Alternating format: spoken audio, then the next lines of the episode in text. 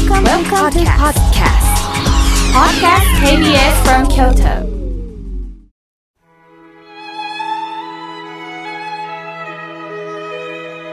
改めまして、河村明慶です。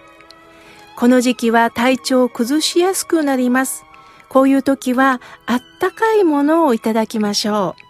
私は疲れた時には、今、井村屋さんで即席のおぜんざいが売られてるんですね。何でもない、パカッと蓋を開けて、お湯を注ぐだけなんです。それだけで、美味しい美味しいおぜんざいがいただけますので、ぜひ皆さんおやつにいかがでしょうか。さあ、今日から10月、お1日ですね。昔から月の初めは、初心に戻るという意味で、月のスタートを無事に願うということで、まあ、お1日お1日とおっしゃいます。世阿弥の是非の初心を忘るべからずの言葉が身に染みます。月のスタート、私は今月何をしようか、どんなものとして生きていこうか、そういう願いを立てられますか？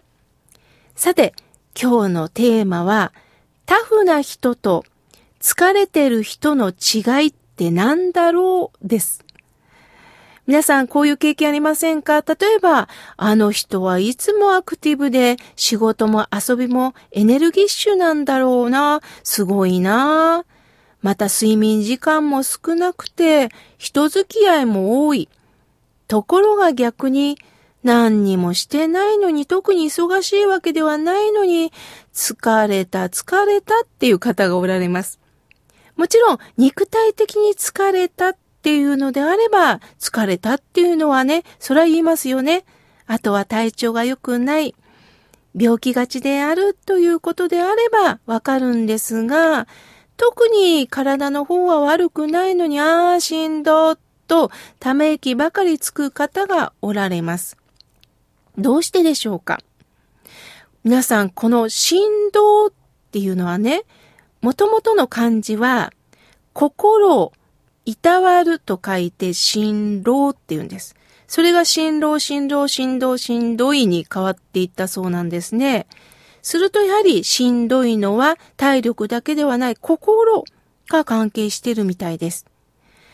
心療内科のある先生に伺ったことがあるんですが、人間のこの疲労というのは、ストレスと退屈から来るんですよっておっしゃったんです。ストレスはわかりますよね。例えば、仕事でもいろんな仕事をやはり与えられたら、ああ、これもしなきゃいけない、あれもしなければいけないと責任を持たされて、それがストレスになった。ということになります。それはわかるんですが、退屈からなぜやる気が持てない、しんどいってなるんでしょうね。それは、やはり退屈ということは、いろんなことを考えるんですよね。私はこの先どうなるんだろう、と。すると目標が持てない。心の中では常に恐れが入り乱れてるんです。その恐れから逃れたいと思って心に疲れを感じてしまう。だから退屈になると疲れた疲れたという気持ちが強くなるんですって。さて、退屈が疲れさせるっていうことで、ふと思ったんです。この退屈っていうのは、実は仏教用語なんです。普通退屈というと何もすることなく暇をもて遊ぶ、またはつまらなかったという意味に使われますよね。仏教では修行の厳しさに負け、歩み続ける気力をなくす場合に退屈って言うんです。ですから、対する、まあ、背中を向ける、屈は屈する、もう何もすることがないという意味です。修行の場から逃げたくなるということ、これが仏教用語で退屈なんですね。さあ、本当に大事なことがあれば決して投げ出すことはしないんですが、なぜでしょうか？先週も蓮如上人のお話を伝えましたが、この蓮如上人っていう方は、退屈という言葉を引用しています。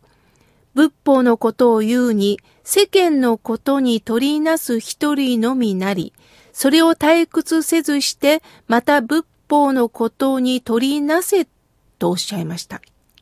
例えば、お寺に来てくださいって言ってもなかなかお参りに来られない、まあそういう時代になりました。それは世間では楽しめる場所がたくさんあるから仕方のないことだとおっしゃる方がいます。または、仏法を届ける、まあ、仏法自体が難しいからな、なかなか理解してもらえないと嘆く方もおられます。しかし、蓮如さんは、伝わらないなら伝えようとする努力しましょう。今度は残念なことに良い話だけを求めて法話を聞きに来られる方がいます。それは自分の思い通りの結果を求めているだけであって、自分に合わないことは聞かないということになります。つまり、都合のいい聞き方も良くないんですよ。ああ、この話は面白くない退屈だと投げ出すのではなくって、退屈を乗り越えていく方法があります。直接求められることがなくても、利益にならなくても、今私ができることがあります。それは何かのお手伝いをさせていただきましょう。何でもいいんです。率先して自分ができることを喜んでさせてもらいましょう。または昔諦めていた趣味を始めてもいい。本を読んでもいい。何かの整理をしていくこともいい。それによって思い出というものが蘇ります。私もインターネット上で日替わり法話を更新し続けて17年になるんです。これだけは毎日続くんですね。それは私なりに仏法をお届けしたいという気持ちがエネルギーに変わるんです。人生を生きるっていうことはたやすいことではありません。だけどその中、どうかどうか私なりに何かできることがあると思って生きてほしいんです。ああ、月を見ても変わり映えのしない光景だと思えばそれまでです。同じものを見てもどう感じるかが私たちの発見力なんです。ぜひその発見力を持ってください。疲れた疲れたではなくって、その中からどうかエネルギーを持って前向きに生きていきましょう。